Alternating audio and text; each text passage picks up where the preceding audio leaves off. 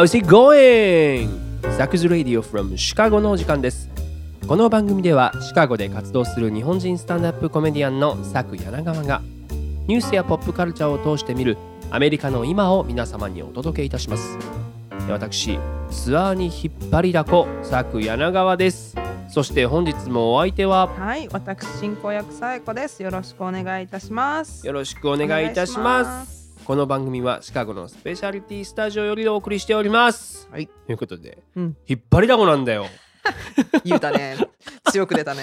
なんかねその先週ウィスコンシン州のミルウォーキーでヘッドライナーしてきたんやけど、言ってたね。今週末もまたツアー入ってるよおミネアポリスおーミネアポリス行ってきた。ミネソタいや行ってきますよあ、今から行くの？そうそうそうあー、そっかそっか。そうミネアポリスっていうねミネソタ州なんやけど、はい。なんと先日初雪が降ったらしいです、まあ、寒いよねもうシカゴより寒いもんね。多分ね。ねミネアポリスってほらもともとうん。プリンス歌手のねプリンスのね。出身地としても有名なんやけど、うんまあ、今年はジョージ・フロイド事件とかもあってさ、はい。ブラック・ライブズ・マター運動の先駆けにもなったしこう、まあ、うん割とね話題にね、なった年だったからね、うんうん楽しいな部分も多いねんけど、はい。そのミネアポリスで4日間公演をした後はなんとうん。飛行機に乗ってうん。ラスベガスでございますあ、よ。来た。来てるかな？いや、たなんか、なんか楽しまなって思わへん？な。んかことわざあったもんねベガスに置いてけみたいなあなんか。でもなんか怒ったことはね。なんかそのベガス公演っていうと、うんなん。かいろんな人が「うわすごいな」とか言うねんけど、いやいや。やいやとうん。なんかもうなんやろ、まあ、カジノとかあるしさ、はい。エンタメの聖地みたいなこと思ってる人おんねんけど、基本的に観光客相手に、うんうん。例えばちょっと昔ちょっと売れた人とかがうん。営業で行ったりとか、うん。なんか1ヶ月住み込みでやったりする場所っていう感じやから、うんうん。なんか僕の中でのイメージは温泉旅館なんよ。なるほど。どわ和な感じに出す。だからなんかなんていうの？イメージでその熱海とかさ、まあ、城崎とかもそうやけど、うん演歌の方とかが営業で来たりするやん。はいはいで観光客の方にこうさ披露したりするやん。はいはいそんなイメージやからなるほどねそのローカルなコメディシーンとかそ,、まあ、そういう息吹はあんまそこにはないっていうかね。オッケーオッケー。そうまあでもほらいずれにせよコロナですラスベガスがどんななってんのやろうっていうのちょっと興味あるからね。そうね。この目で確かめていきたいなというふうに思いますけれども、はいまあでもこの仕事をしてたらこういろんなところに行けるっていうのはいいよね。うん確かにうん確かにしかもなんかいろんな場所からねアメリカってのも広いですから、はいい。ろんなことがね起こってるでしょうから、うんそれを見てお届けできればということでね早速今週も最初のコーナーに行ってみましょう What's happening America? さてこのコーナーでは毎週今起きているホットなアメリカのニュースを独自の視点で皆様にお届けいたします政治に文化そしてちょっとおバカなニュースまでアメリカの今をランキング形式でお伝えしますということで今週もちょっと早めに本題に入っていこうということでちょっと早めにね。はい。やっぱねあのリスナーを序盤に失わないように、はいもうウォームアップとかせんとそのままパッと入っていくのが、はい。まあ、ラジオ界の最近のトレンドらしいのよあ、なるほど。だからまあえっとまあ、あの着歌フルでダウンロードを促すために、はいい、きなりこうサビから入る曲が急にガッと増えたみたいなね久々に聞いたね、着度。着歌フルね久々に言ったもんまず何やったかなと思って。あったよねなんあかったよね。全くトレンドじゃないことを今言ってしまったんだけど 僕もうボーダフォン使ってたもんボーダフォン？って。ボーダフォンって。何やったんすか？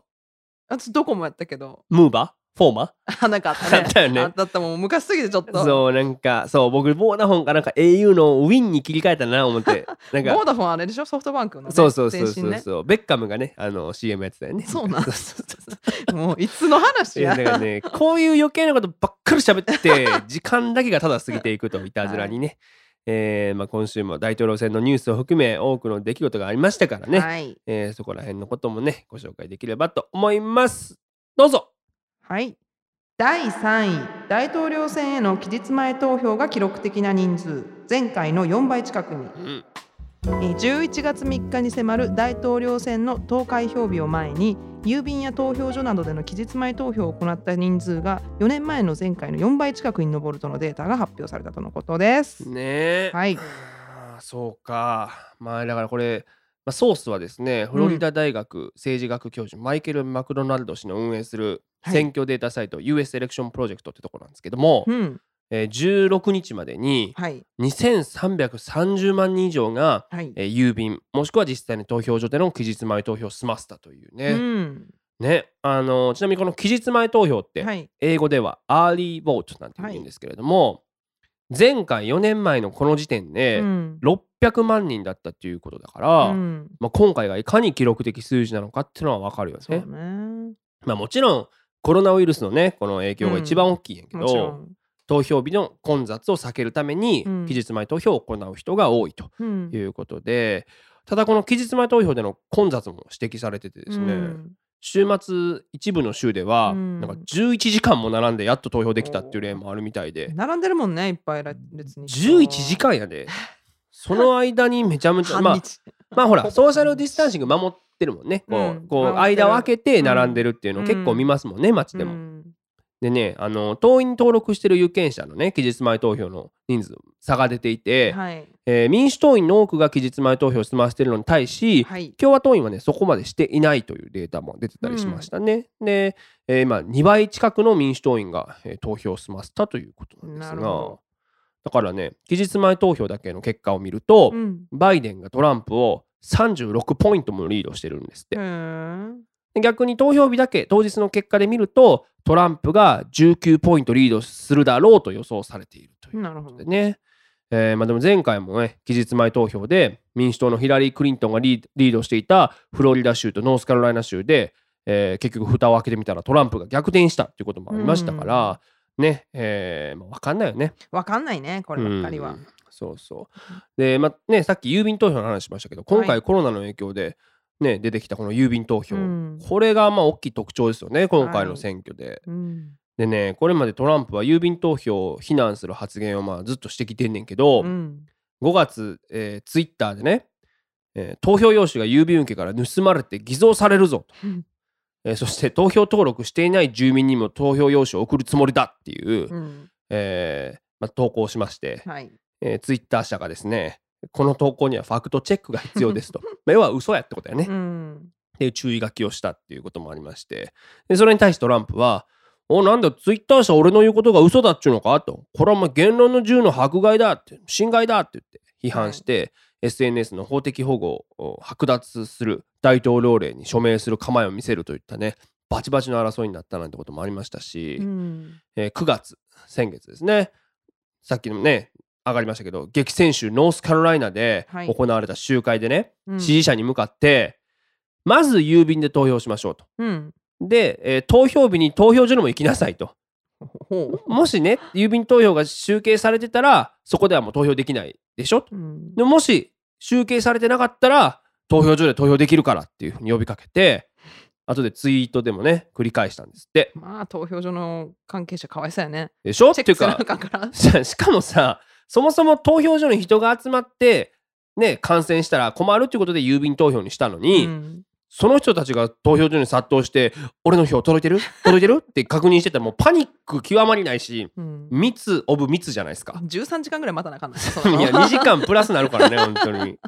だしトランプはまあその7月からね、うん。郵政公社の人員せとか設備を削減してうん妨害していると、でだからこれ配送が遅れが出ているんだと主張してだとこのままだと大統領選でも開票日までに投票が届かない危険があると。うん。ということでねあのトランプ支持者は多分投票所でも投票するからまあ二重投票になっちゃうよね。そうね。だから二重投票になるとこれは違法ですと、はい。大統領の言葉に従わないでくださいっていうふうにねノースカロライナの選挙管理委員会とか弁護士が慌てて警告をしなきゃいけないっていう事態になったりとかしてね本当に。ねだしなんかほら万一トランプが負けた場合も、うん。選挙に不正があったとし訴える可能性が大きいと言われてるし、うん。まあ、その大統領のポジションをねすんなり譲らないんじゃないかなどとも言われてますから。ありえそうよね彼のねだからもうわかんない。まあだからそんなこともあって、はい。郵便投票を敬遠するという意味で、えー比較的共和党支持者の中には本投票日11月3日まで期日前投票を行わないっていう人が多いとも言われてると。うん。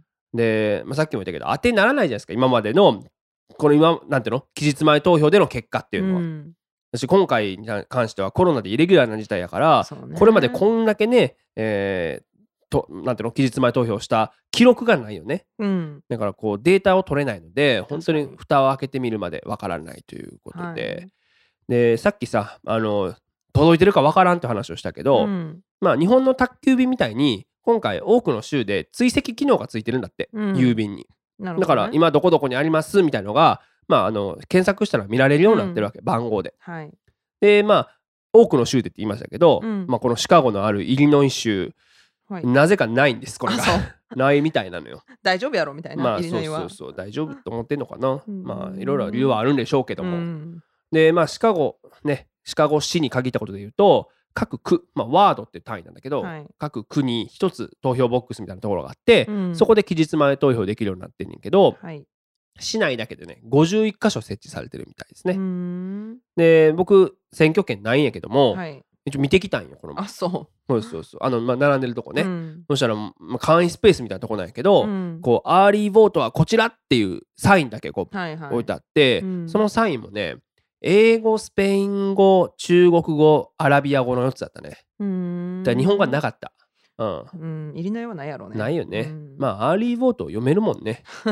まあちょ中国語もなんならちょっと読めたし。あそう。あまあ確かにね。うん大体予想できたからね。大体ね。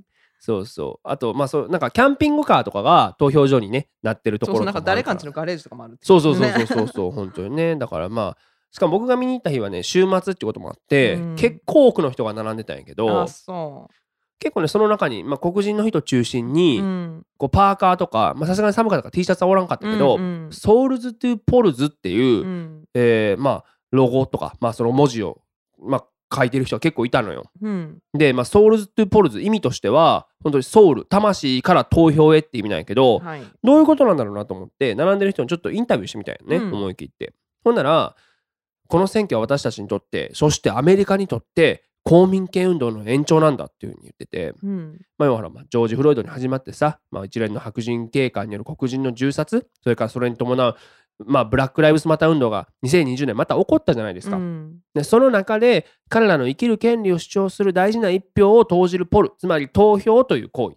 はい。ということが今ブラックコミュニティを中心にスローガンになってるうんんですって。はい。でまさにまあ魂の一票ってことですよ。うんうんでさ今僕もさ彼らの間でとか彼らがとか言ったけどさ、うん。最後にそのねお,、まあ、おっちゃんに言われた言葉がすごい印象的なんやけど、うん。俺たちで変えていかなきゃならないんだって言われたのよ。うん。でこの俺たち、まあ、We っていう言葉でね。はい。もちろん多分僕も含まれてるわけよ。うん。まあ、その有色人種としてお前も俺たちのサイドにいるんだ。声を上げるんだっていう声にこう聞こえたというか、うん。なるほどだってブラック・ライブズ・マターに関してもさ、うん。日本だとどちらかというとこうなんていうの？対岸の運動を見る感じでああー黒人が人権よねっていう感じの、まあ、他人事という感じでねね。メディアとかにも取り上げられてるように、なんかこう見えんねんけど、うん。まあ、アジア人だって別に歴史的に見たらねプロテストをしながら状況を変えてきたっていうのはあるし、うん。まだ変えなあかんとこはめっちゃあるわけじゃないですか。ねね、そういう意味でもなんかあのおっちゃんの目にはなんかねこう力があったし、うん。こう一票っていうものの考え方にうん。ギクッとこう衝撃を与えられた気がしたなというか。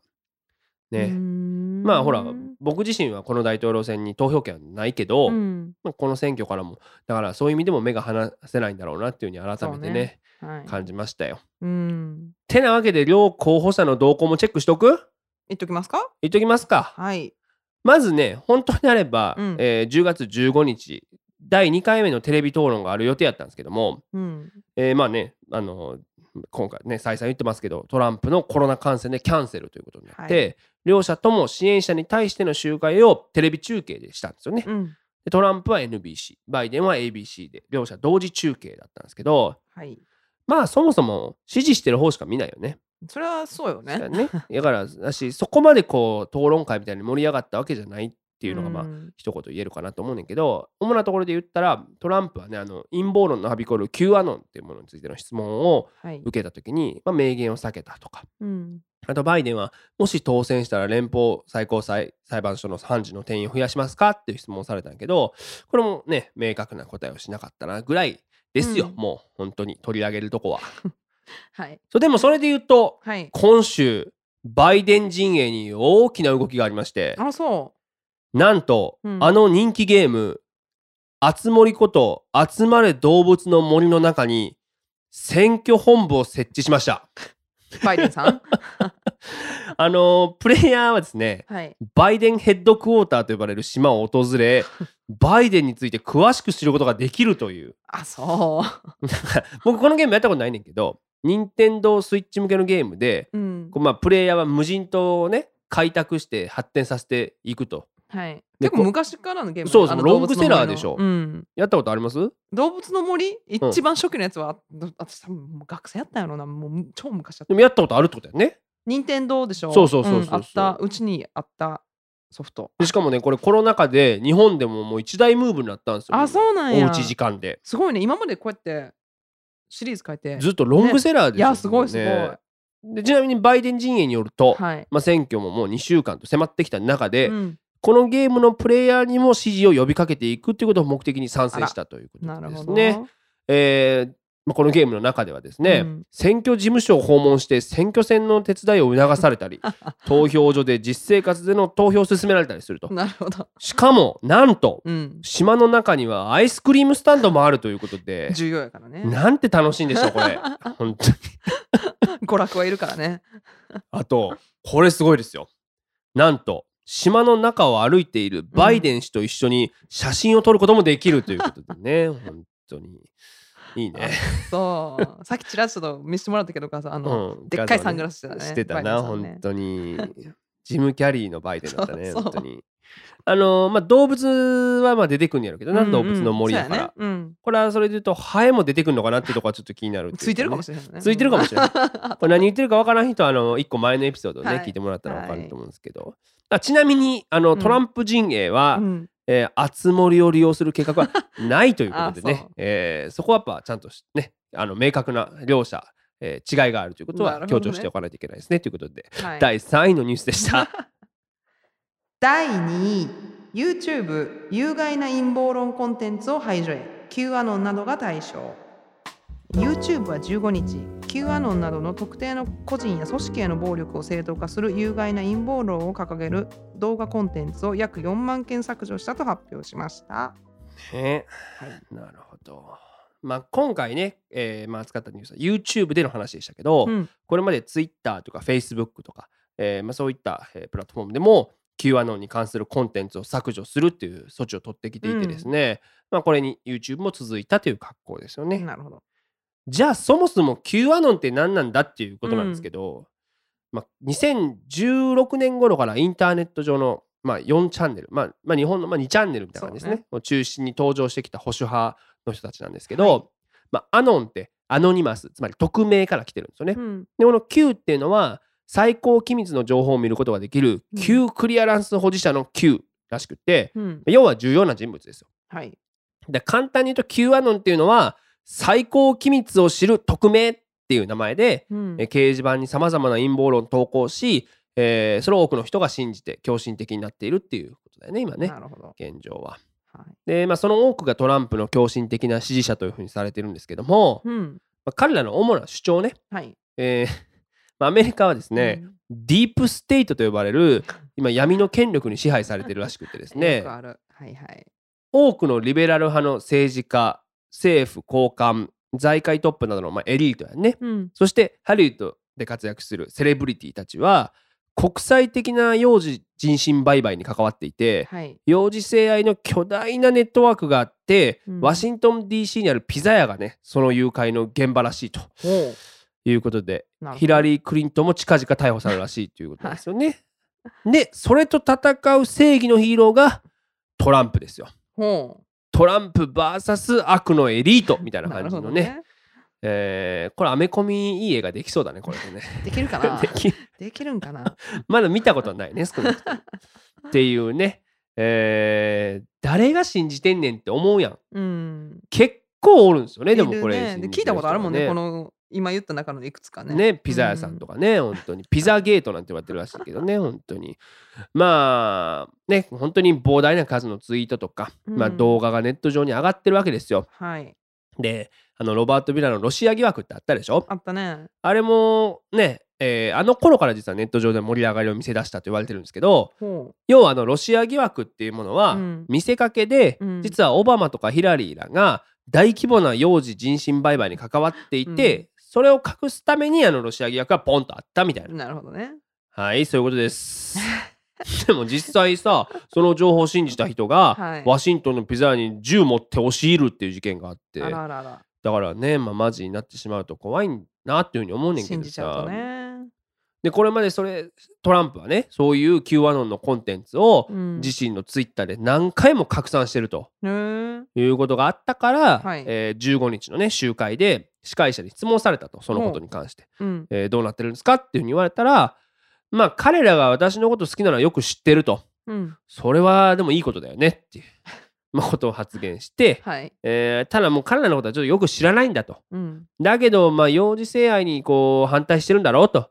そこはね私と意見同じなんだよっていうことだそうです。まあだから何にも答えてはないよねね。別に。うん。ただ別にほらうん。支持者だからさ一応。そこを否定するうそうそう。そう、ん。ねでもなんかこういう陰謀論とかってさほんまに好きな人はめちゃめちゃ好きやん。そうよね都市伝説的な。ほんまそうやね。なんか、うなんなん？だからもう義経がねもうチンギス・ハンになったんだよっていう。よう言うてたそれ。これめっちゃ聞かされるでしょうんなんかうん。おっちゃんとかに。もうねめって思って。生きてるってね生きてるっていう でなんかしかもこの SNS の時代さ、まあ、ポストトゥルースって言葉もありますけど、はい。自分が信じたい情報が真実やという流れがあるやん、うん。極端な話それが嘘でも本物でもどっちでもいいわけ。うん。自分にとって都合のいい情報だけをポストトゥルースとして信じるというのがまあ世界的な風潮でもあるじゃないですか、うんこれもちろんアメリカだけじゃないし日本にもヨーロッパにもあるということで、ねさっき都市伝説って言ってくれたけど、はい。信じるか信じないかはあなた次第ですなんていうのが最もなんか言葉としてさはいはい。顕著な気がすんねんか。確かに。だからな結構おるよ僕の周りもなんかソースわからないうっさんくさい陰謀論好きなやつ。あそなんかでもなんか僕そういう人たちを見てうて、うん。なんかこう一個共通するなと思うのは、うん。なんやろこう一つ彼らなりに信用するソースがあって、うん。その情報の受け売りなんよ。なるほどね。そうだから例えば多分ねその人たちも初めは半信半疑だと思うねんけど、うん。あれ？これほんまかもと思ってそのね例えばサイトとかをうん。毎日見るたびにもう信者なって思ってて、そこになつながってくんやろね全部その情報情報が。あここでも言ってたここでも言ってたうんみたいな。でそれに対しての信頼が厚いから信じてしまうし、うん。その同じのを信じる人同士でのなんていうのこのやり取りみたいのがまあ別にネット上でも実際の世界でもいいねんけど、はい。あるともうがっつり逃げられなくなっていくというか、ん。でそれを口伝えで伝承したしていくから多分尾ひれみたいなのがついてくるんだよね、おそらく。うんうんこう例えばなんかあれやんケンタッキーフライドチキンの鳥はなんか足が3本にはいはいはい品種改良されてるやつだみたいなこれ多分もう10回は聞かされてきたよ。もっとかなもうこれもう飽きてきてるぐらいもうベタすぎるやつやけど、うんこの前日本戻った時久々になんかドヤ顔で、うん。あのマックチキンナゲットの鳥は足6本っていう言ってるやつおったよ。これ写真出回ってたよねネットそうでももうフライドチキンねケンタッキーが足3本やったのにマクド足6本っていうもう尾ひれというか足が追加さ。れてたから 足6本ってもう昆虫やん そうだからあとなんかあれもあるよね。ディズニーランドの地下東京ディズニーランドの地下はなんか賭博場になってもう鉄火場 鉄火場になってるっていう。なるほど。もう鉄火場っていう言葉言いたかっただけなんだけどこれ。あともうとにかくさ、うん。フリーメイソンの話するやつうさんくさいね。これはもうもういいよ。鉄板やねもうフリーメイソンだからこれはみたいな。誰々がフリーメイソンのそうそうそうもういいよと思ってだからもう Q アノンもそうやけどさ、こういうの信用する人はもうどんどんどんどんのめり込んでいくわけやん。ちょっとした宗教よね。まあまあそうやな、だからまあこれどこの国でも起こりうるしさこういうん。もう結局はもう本人のリテラシーの問題だと思うね、はい。ネットやと余計にそこに気を使わないといけないなと思うし。そう。うん。でまあさ例えば、まあ、この Q アノンに関してもこのニュース見る人がねはいトランプ支持者ってみんなこうなんだってなっちゃう危険性もあるわけやん。うんうん。だからそれを伝えるメディアってものはそこを気をつけなあかんし、ね。だから最近日本とかのなんていうの、えートランプ支持者にインタビューしましたみたいなのも、うん。明らかになんていうの完全にこの人アホやろみたいな感じのひ 映し方すんのよ。ああそうそうそうそう。そう、はいはい。だからそれとかもそれどんどんどんどん毎日ねそういうニュースを見てるとこう偏った意見になっていったりするからね。もちろんトランプ支持者にもうん。有識者っていると思うし、まあそういう全員がこういうなんて言うんだろうな陰謀論を信じてトランプをサポートしてるわけじゃないっていうところはね、うん。強調した方がメディアもいいのかなとはね、はい。えー思うというニュースでございました。はい。はい。第1位全米で最もネズミの多い都市シカゴが6年連続で1位に害獣駆除業者オーキンのまとめた報告でシカゴがネズミを含めた月種類の駆除の案件で不動の1位を獲得したことが分かりました。このニュースもだ 出どころこれ Q アノンじゃないの？これ。ねえこれ陰謀やろ。ちょっとちょっとシカゴのイメージダウンなるやん。そうそうやと思う。だこれ聞いてる人でシカゴね観光で行きたいなって思ってる人さ もう一個んよね。な、ねネハムスターがめっちゃ出んねんからほんまこれでも意外やったね。ね、うんでもこれあのちゃんと CNN のちゃんとしたニュースですからねあのニューヨークじゃ出所はねそうそうやね、うん。そうで、まあ、このオーキンっていうねはい。害獣駆除の会社が毎年月種類まあだからまあネズミ系ですよ、うん。の駆除件数の多かった町を発表してるらしいねんけど、うん。あ駆除件数ね。大体ね結構変動があるんやって。あそうなの？のいろんなところの234位とかは、シカゴが6年連続不動の1位だって言うんだよこれ。これ何常連さんがいつ？チャンピオンなんだよこれもう。なんか英語でなラットって言うじゃないですかあの、はい。ねネズミのことをね、うん。ラッティエストシティって最上級がついてんだから本当に 不動ね不動って。6年チャンピオンってすごいですよ連続で。すごいね。だドジャースが今年ね、うん。あの6地区6連覇したものすごいニュースになってたんやけど、うんうん。それぐらいってことやから。だからもう吉田沙保里なんかそれで言うと16連覇してんだから シカゴあと10年間ネズミを蓄えなきゃいけないって考えるといやいやいややめよねえほんと。そうさっきニューヨークって僕らも言ってたやん、う、うん、でやっぱニューヨークとか絶対多いやろ人口も多いねんからと思ってんけど、2位がねロサンゼルスなんです今年は。あそうなんや。で3位ニューヨーク4位うん。DC、でサンフラン、うん。デトロイトフィラデルフィアボルティモアデンバーミネアポリスで続くらしいねんけなどね。これさわからん。僕はちゃんとこのね詳しくこうどういう内訳か知らないですけど、うん。このさあの味噌は多分ねあのげまあ害獣駆除業者にいわゆる駆除の案件がいったランキングそうだからよね。だからネズミの多さじゃないもんね。無視してんちゃうニューヨークはもう。だってさニューヨークの方があの歩いて電車そうやろとか電車とかも待っててもさネズミそう。ピーっておーってなるやんか。だから慣れてるからら通報してないのかな？そうそう。ほんと通報とか。そういうことよね。慣れすぎて。わかんないけど。勝手に。そうそうそう。まあでもねあの CDC ってたびたび名前出してますけど、はい。疾病対策センターの見解によると、うん。まあ、今回コロナがあったじゃないですか、はい。でまあいろんなレストランが休業になって、うんうんそのネズミがねその餌ないからさそこに。だかなるほど。ら新しい餌を求めて民家とかにね現れる件数が増えたんじゃないかっていはい。うことを言ってたりするし、なるほどね。でも確かにさ飲食店やったらもともと定期的にねネズミ駆除の業者とかが入ってるとこ多いと思うけどね。うん。家だと割とまあもちろん管理会社がやってくれることもあるけどアパートメントとかねそうそうそう。割と出たとこ勝負やん出てバッて呼んだりするけど。そうやね。そうだからそういう意味だとねまあなんかでもレストランでネズミ出るとでもマイナスはでかいよね。いやーこれね日本で一回あったけどね居で酒屋で。ご飯ああまあでもいるよどこにも正直。いるいるしいるよ。その店員さんの態度であここ普通に出るんやなって分からへん。な店員さんがそ落ち着き払ってるあのからね。あーみたいな感すいませんねみたいな。また出たみたいな。しかもさこのなんていうの食事してる時にもう出てもたらさ、うん。もう多分もう帰ってこないよねその店にお客さんは。行かないよね。私もそこも行ってないし飲食の人からしたら多分ままあ対策にはすごく気を使ってらっしゃるんだろうなと思うけどさ。でもなんかもうなん、まあ、シカゴでもなんならもう渋谷とかでもそうやけど、うん。こう裏道っていうのレストランの裏のさ、うん。こうゴミ箱とかがあるとことか歩いてたら普通にもうネズミシュシュシュって走ってるし、もう驚かないじゃないですか。驚かファミリーでおるもんね。そうそうそう。けど家で出たらちょっと無理じゃない？リビングルームとかに座ってて出たら嫌やね。ちょっとどうしようもできひんよね。ちょっときついな。うん自分ちやったら嫌やな。そうなんよね。ね。でなんかシカゴは実は市がね、はい。2016年から、うん、War on Rat つまり対ネズミ戦争と銘打って割とね大掛かりに対策してるみたいなんですよ。え。本当に？ね。あのその結果が全く出てるような感じ出てないけですがどまだ出てへんけどな。これが結果が出た上での数なんかな？これが、まあかもしらんね。ななかったらもっと。なかったらもっとか もっと1位だったかもっていうやもっと一そうだからなんかまあ駆除とかね、えー消毒を定期的に行うほか、はい。あとね猫の里親を積極的に募集してきてると。これは言ってたよ、あの猫飼いましょうって。そう結構見るもんね。う推奨してた。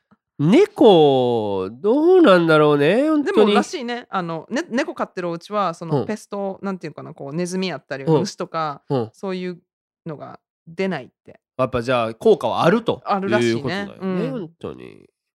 でも確かにさシカゴうん街中に、ネズミ注意みたいなうん。張り紙が電信柱とかペッて貼ってたり、よう電信柱っていうか、まあそうそうあ貼ってたりするやん、うんうんでなんかこうななんていうの？イラストも描いてんねんけど可愛いネズミとかじゃなくて、ザガチなこの怖い感じのそう獰猛な書き方されてるそうそうそう目もきっめっちゃってひまねつり上がって、うん。牙とかなんならあるもんね、うんうんっていうのがあったりとかして。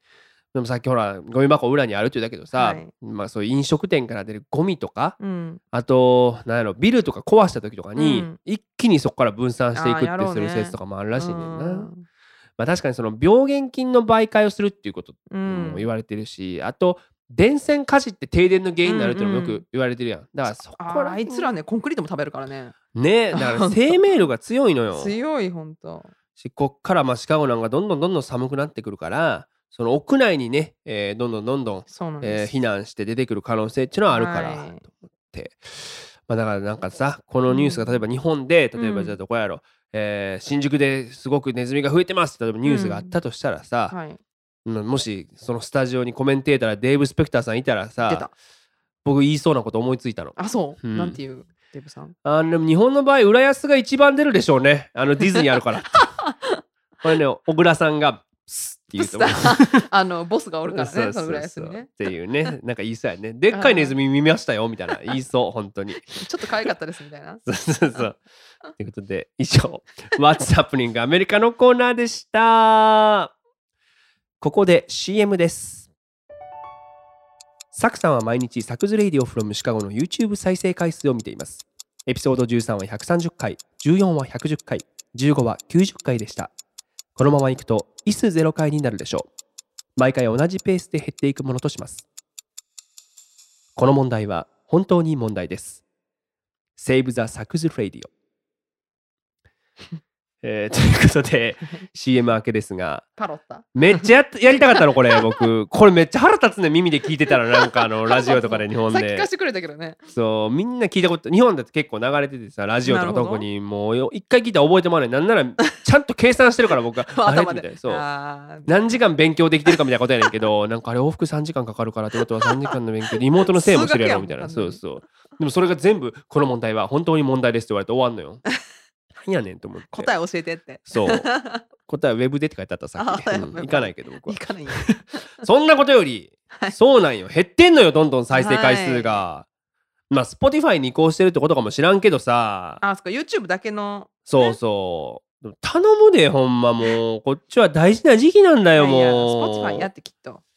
じゃあもう NHK でも特集されんだからこっちはもう。ファンが増える前夜なんだよって そのファンがなんかさおこいつどんなやつなんやろうと思って YouTube で僕のチャンネル行ってさ、うん。サックスレイディオの再生回数100回切ってるの見たらなんだこいつこんなもんなのか？みたいな叫んなよと思ってもう頼むよほんまに。じゃあ YouTube のとこにあの Spotify にもあるよって。Spotify ではもっと再生されてるよっていうなんか概要欄に書いとく？本当にまあでもほんまに NHK もさ近づいてきたということでね。放送日？うんそうですよ。お密着なんだからもう、ね。だってままだねそのん何日っていうのはまだ言ったらあかんらしいねんけど、はい。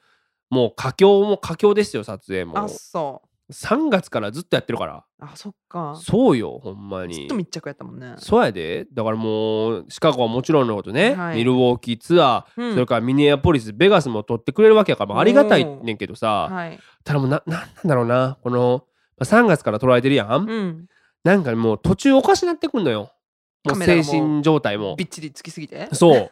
だってもう本番終わってぐったりしてるとことか、もうこうカメラパッと向けられるやん、はいはでもな何言ったらいいんやろみたいな時とかあるしさ、うん。でまあこれどんな編集をしてくださるか分からんけど、はい。もうなんかこれ僕の中でね、うん。とにかくいかに生きったコメントを残せるかっていう 今個人的な大喜利をやってんのよ。あそう。なんかもうだからなんだろうな。もうこの番組だけじゃなく、はい。今後もし「情熱大陸」に出るようなことあったら、うん。これ言っとこうみたいな。なんかさ裏を読んでるね「情熱大陸」とかさ、うん。なんかたまにこれ絶対テレビ用やんみたいなコメントあるやん。なんかこれぜでもなんかこれ絶対作ってるわみたいな。これほんまはこれやってへんやろ。カメラの前だけやんみたいな。だから例えばなんか、うん。そのいつもの朝のルーティンなんですとか言いながら、うんうん。ひたすら生卵にリンゴ酢かけて食べるみたいな。絶対食うてへんやんお前みたいな。絶対カメラ用やんってそうそうそうそう、はいはいはいあるやんああいうなんかセルフやらせみたいなやつ、はいはいはいでなんか僕の場合はいかにかっこいいことを言えるかっていうのを一人で競ってんのよ。なるほど。だからもう孤独な戦いですよ自分との。ほしかもそれがおそらく使われないってことも分かっての上だからね あのね人間にとって最も辛い罰は、うはい。それが何の意味を持つか分からないことを延々続けることってドストエフスキーが言ってた。だからとにかく囚人は、うん。あの掘った穴をうん。また埋めては掘るっていうのをずっと続けさせられてて 発狂してくるらしいんだよね。いやーなるでしょあのまあ今だから、まあ、それをやってんだよね。あ使われないって分かってんのにもう言い続けるってう。ちょっいうととりあえず掘ってでとりあえず埋めて。埋めるっていう作業をね。まあだからもう最近とかもさあなたにとってスタンダップコメディとはっていう質問来たから、もそうですね。まあスタンダップコメディは僕にとってスタンダップコメディでしかありません。人が商品にしてるだけです。雨の音だって、風の音だって、小鳥のさえずりでさえもスタンダップコメディですから。柳川は天才だ。トゥルルルルルエンディンルグテーマね。あのうん、はそう。いいでしょ、これ。こいいやいれや、全くメイクセンスしてませんが。これ使われるかな？これはわからん？でもね、これは使われるんちゃうかなっていうのもう一個あって、あ、もう一個あるんや。やっぱりね、スタンダップコメディって口だけの芸能なんですよ。頼るものが己己の口しかないでしょ？だからこそね、口だけのやつは絶対に成功しないんです。柳川はそう言うと、さっそうと歩いていった。ずっと探してた理想の自分って、これいいね、これ。プロフェッショナル来たね、これ。完全にこれいける。中身ねえな 言ってること。言いたいんだな、これ本当に。あーだからもう、情熱大陸もね、プロフェッショナルももうオファー待ってるから、これ。これを言うためだけにやりたいっていうね、ぱり。これでオファー来るやろか、この。いやー、菅氏顔が今良かったね、あ本当にそ。う菅氏顔が今もう本当に溶け込んだ、本当に。いやーまあでもさこのまあね僕が、えー今回出させていただくものもさ、はいおそらく日本でスタンダップコメディを1時間にわたってちゃんとちょ特集するのって初めてのことやから、これ歴史的にもね、まあ、非常に光栄的なことや光栄やと思うしねはいあのーまたね日が近くなったらここで皆さんに告知うん。しますけども、はい。まあそれで言うと僕結構「情熱大陸」好きで見んねんけど、うんうん、いいよね。3ヶ月に1回ぐらい、うん。誰だこれみたいな人出てくるやん。一般人の人ってこと？なんかとかそう。ガラス職人みたいなあそうガラスこ職人の人うが出てくる。ねなんかすごい人みたださ、ガラス職人の人とかまあまあさそういう人まあガラス作ってんねやろなってわかるし、うんうんうんそういうなんていうの？我々には知らない人のことを知れるチャンスを与える番組やからすごくいいと思うねんけど、うんなんやろ？職業聞いてもガラス職人みたいな分からん人とかいるやん。あたまに出てくる？そうなんかハイパーメディアクリエイター的な あの誰かの女優さんの旦那さんね。そうう。そうだうっさんくさいなみたいなこれなんなんみたいな人 たまに出てくるわけよ。あるんや。あるあるある、なんかなんとかマエストロみたいあーはいはいはいはいな、んとかマイスターみたいな、わかるほどねなんなんそれみたいな。てか考えた時に、スタンダップコメディってまだ日本ではそこまで定着してないやん。うん。ら僕なんかしかも無名やから、その見る人はう、ん。僕でもハイパーメディアクリエイター枠と思って見始めんねやろなと思って。さすがにそのそこまで。あるやろうと思ってなんかいろいろ考えちゃうよほんなんほんでねその出てきたやつがいきなり「うん。雨の音もね風の色もね」とか言ってたらもう一瞬でチャンネル変えるやろあそんな。んそれ言ったら変えるな。って考えるとさなんかその放送をたまたま見てた人に興味を持ってもらえるのって、まあ、ある種奇跡に近いことやだろうなとも思うし、うんそこでしかもファンになってくれる人なんていたらさやっぱこれ嬉しいからなんとかたくさんの人に見てもらえたらなっていうふうに思うし、だから今うんアメリカで聞いてらっしゃるリスナーの人はね、うん。えーなんとかご覧いただけるようにね、えーなったらいいなともちょっと思っているんです、ということでね、えーここで番組お聞きの皆様にお願いです。サクズレイディオフロムシカゴでは番組をご支援していただける方々を随時募集しております。世界中でポッドキャスト、そして YouTube などでお聞きいただけるこの番組には皆様のお力が必要です。シカゴからアメリカの今を継続的に発信できるようお力添えをいただける方々、企業様などいらっしゃいましたら、サクズレイディオ at gmail.com、サクズレディオ at gmail.com までご連絡を。ベンモアカウントや PayPal でのご参加も可能になりました。ポッドキャストの概要ページ、もしくは YouTube のこちらのアドレスにお願いいたします。えどのような形でも構いません。皆様のごごご協力が必要です。ぜひともよろしくお願いいたします。ということで、次のコーナーに行ってみましょう。サクズウィークリー・イングリッシュ。はい、このコーナーでは便利な英語表現や今アメリカで流行りのフレーズを紹介していきます。今すぐにでも使える、そして使いたくなるようなフレッシュな英語を一緒に学んでいきましょう。ということでね、はいえーまあ、今回も英語英語表現をね、はい。えーまあ、シェアできたらと思うんですけど、うんあのこれ多分リスナーの方にはこれ伝わってないと思うねんけど、うん今このねスタジオでやってるんですが、はい。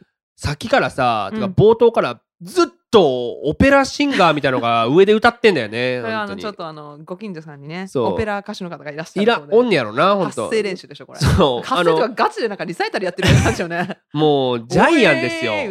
ジャイアンやってこれもう本当に。いやいやジャイアンよりだいぶプロうまい感か？高いそんなことない？分からへん。多分そのさあこの僕らママイク使ってるから、はい。この拾ってないと思うんだけどね。の僕らの声以外あはのでもねこうやって喋りながらこうあの拳聞いた声がバーッ聞こえてく音るよね。量すごくない？すごい。すごい。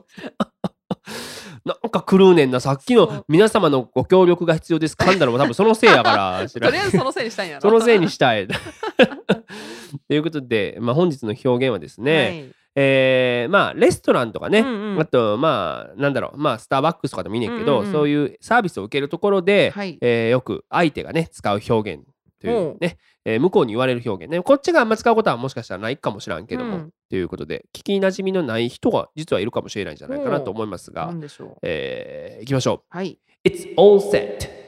It's all set. うん、ということでね。これまあほら日常生活をしてるともう毎日に近く聞くじゃないですか、うんうんうん。まあ意味的に言うと準備完了ですみたいな感じだよね。ね。完了ですみたいなね、うん。完了みたいな。さっきの例でいくと例えばスターバックスとかでさ注文して、えーまあ、レジでご注文以上ですか？はい、うん。って言ったら向こうが OK it's all set あちらでお取りください、うん。みたいな言ってくると。うん。だからまあ聞かれたらえー、てかまあ何？it's all set って聞かれた場合は yes って言えばいいよね。そうね。そう。多分レストランとかでさ、そうやね。サーバーの人がこう、うん、まだ食べてるみたいな。Set って言ってそうやな。あ終わります。はいはい。みたいな。あそうか。だから我々が言う時もあるね。そうそう。だからこっちだったらサーバーの人がご飯まだ残ってたらあのえまだ食べてんの？って聞かれて、うんね。た食べいやもういいかな？えボックスいる？あー We are all set みたいなねなんかもう。あの帰る準備できてますそうっていうもうあ的なね。の大丈夫です。終わりですっていう。完了ですってことね。だからそう言うこともできるわな。そうそうよね。うん、うんそうそう。でもそうなんでその聞く時に話をしたかというと、うん。僕アメリカ来てこれ言われた時まあ簡単な単語やん。オールセットなんやから、うん。でも何言ってるかわからんかったしさ。しかもめっちゃ早く言うやん「It's all set え？うん。ってならん？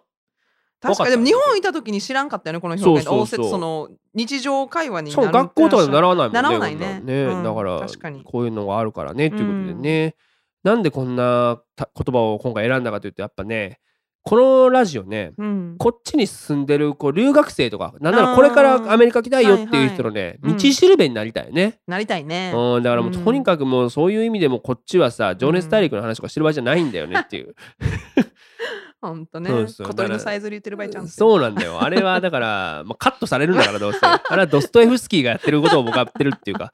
っていうね、えーだから英語は苦手でも、はい。大丈夫だよ君たち。みたいな。うん。こう優しいお兄さんみたいなね、えー立ち位置になるとあまあ仕事は増えるから。ああ仕事うん本当に。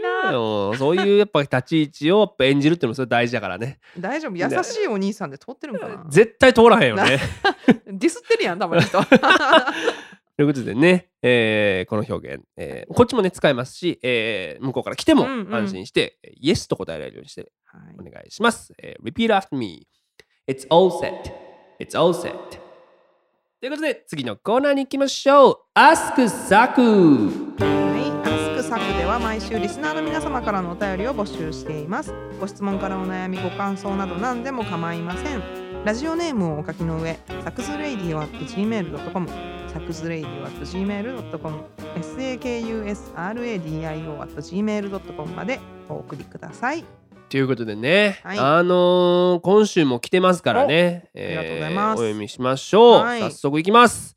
ラジオネーム受験生ママさんからでございます。はい、サクさんサイコさんはじめまして。はじめまして。いつも日本から聞いています。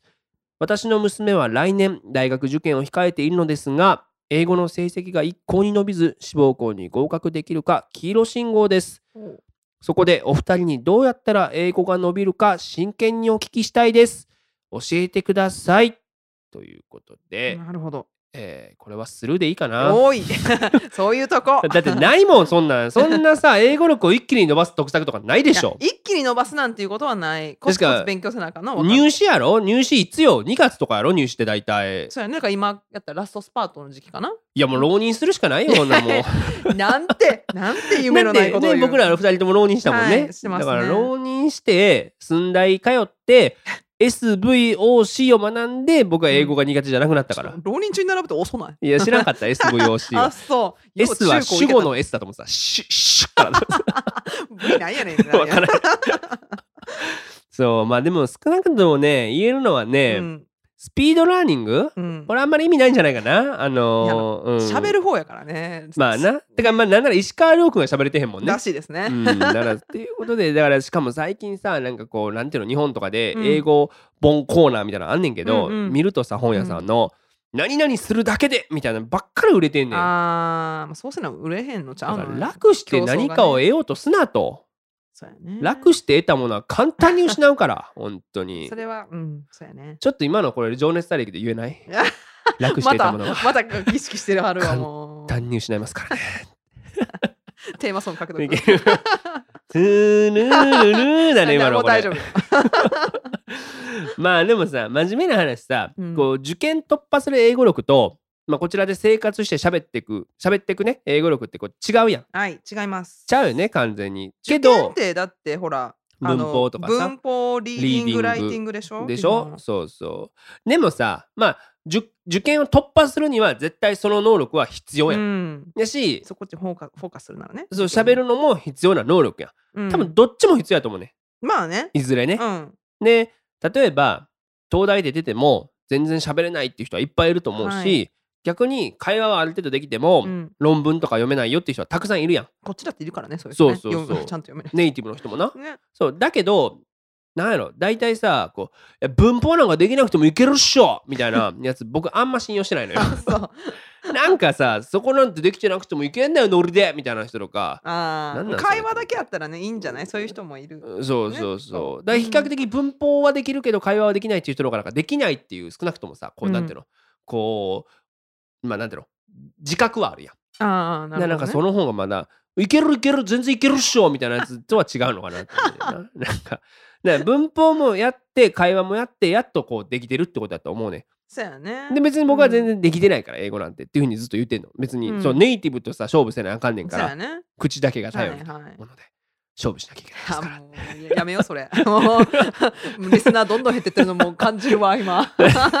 ださいろんな柱があるやん文法ボキャブラリー、はいえーそれから何やろまあ、なまあヒアリングやったりね、そう会話そうスピーキングやったそうりね。そうそうだからまあそんなんがある中でそれぞれをなんかこうちょもうコツコツ伸ばすしかないと思うしまあね、えーす少なくともスピーキングに関してうん。これに関して言うと僕はスタンダップコメディが、えー一番喋るにはいいんじゃないの？と思うね。ああ自分の喋る練習にね。なそう。るほど。っていうのその能力をあ上げるためにはね、うんうんうん。だからみんなに見られてるやん、うん。しかもその中で伝えなあかんし、うん。もっと言ったら笑かさなあかんから、ね。いろんな負荷がかかってくるからいいんじゃないのかなと思うねんな。そうだからもうまあだからこの質問にまあ答えるんだとしたら、うん。まあ受験に関しての英語をもし伸ばすんであれば、うん。多分そこのさプロフェッショナルの人が多分今いると思うから学校の先生とか、ままあ、予備校の先生とかさ、ねそういう人うんうんの方が的確なアドバイスはできるんちゃうかなとは思うねんけど、うん。うんなんかでもさそのこっちでもさこうまあこっちにね多うん。分駐在で来てはる人とか、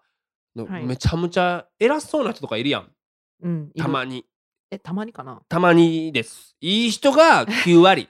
もちろんね。ただ1割なんでそんな偉そうなんだろうなみたいな人たまにいるやん。うんたまになんかな。そう。おんねんなんかいやその俺どこどこっていう企業だからみたいな。いや知らんけどそのお前の会社はそうなんかもしれんけどお前は個人として何ができんねんみたいな人たまにいるやん。でもいるいるなんか会社のね会社でめっちゃ偉そうやんそういう人とかって。そこでしかプライドがないんかなそうでもそういう人らって結構なんかうん。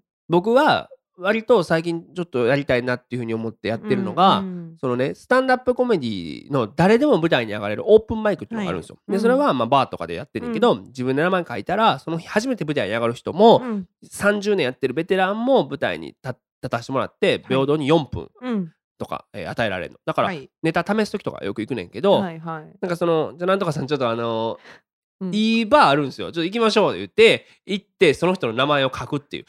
であの舞台に上がるっていう。その人無茶で上がるっていうのはやっぱりねあのー負荷がかかるからさっきも言ったけど。一番ねあーってななるんだよね。何もできなかったってことが一回わかるから。それ一回経験しとくと、うん。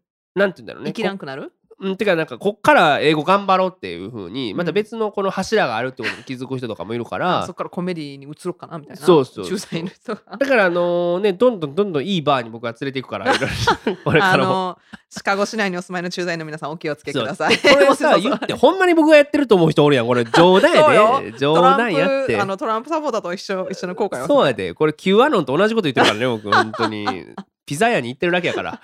言っちゃダメですそうよ。そうそう。っていうね。ということでございました。だからはいまあね質問に一応答えたでしょ。だからその入試に関してはもう専門の人がいるけどそれ以外の能力がまた別の要素があるということでね。ねまあでも頑張ってほしいですね。ねあの2月ね。2月。だから、うん。えー4月に寸大でお待ちしております。やめて。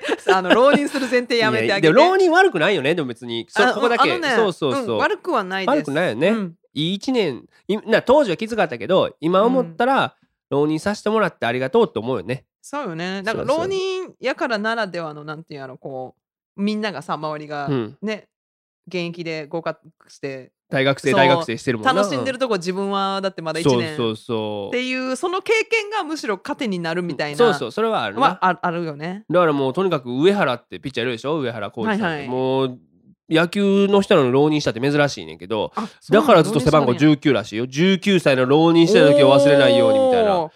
ねえ。そう。で僕の友達のモッサンってやつはもう八浪したんやけどあらもうあのボドレ・ヌーボーって呼ばれてて。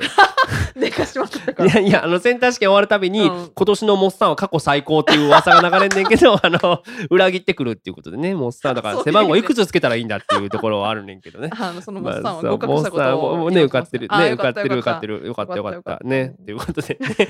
えー来週もご質問ご感想などありましたらメールお待ちしております。ぜひサクズレイディオ at gmail.com サクズレイディオ at gmail.com までお願いいたしますということで私、佐久柳川、インスタグラムや YouTube 公式サイトなどでも、えー随時情報を発信しております。お聞きの方々はインスタグラムの佐久柳川、そして YouTube も佐久柳川公式チャンネルをフォローしてください。そして佐久柳川 .com もよろしくお願いいたします。そして、そして、今お聞きのサクズレイディオ、もしお気に召した方々がいらっしゃいましたら、ぜひ SNS などでシェア、告知してください。口コミでこのラジオの魅力が広まると、私ども非常に嬉しく思います。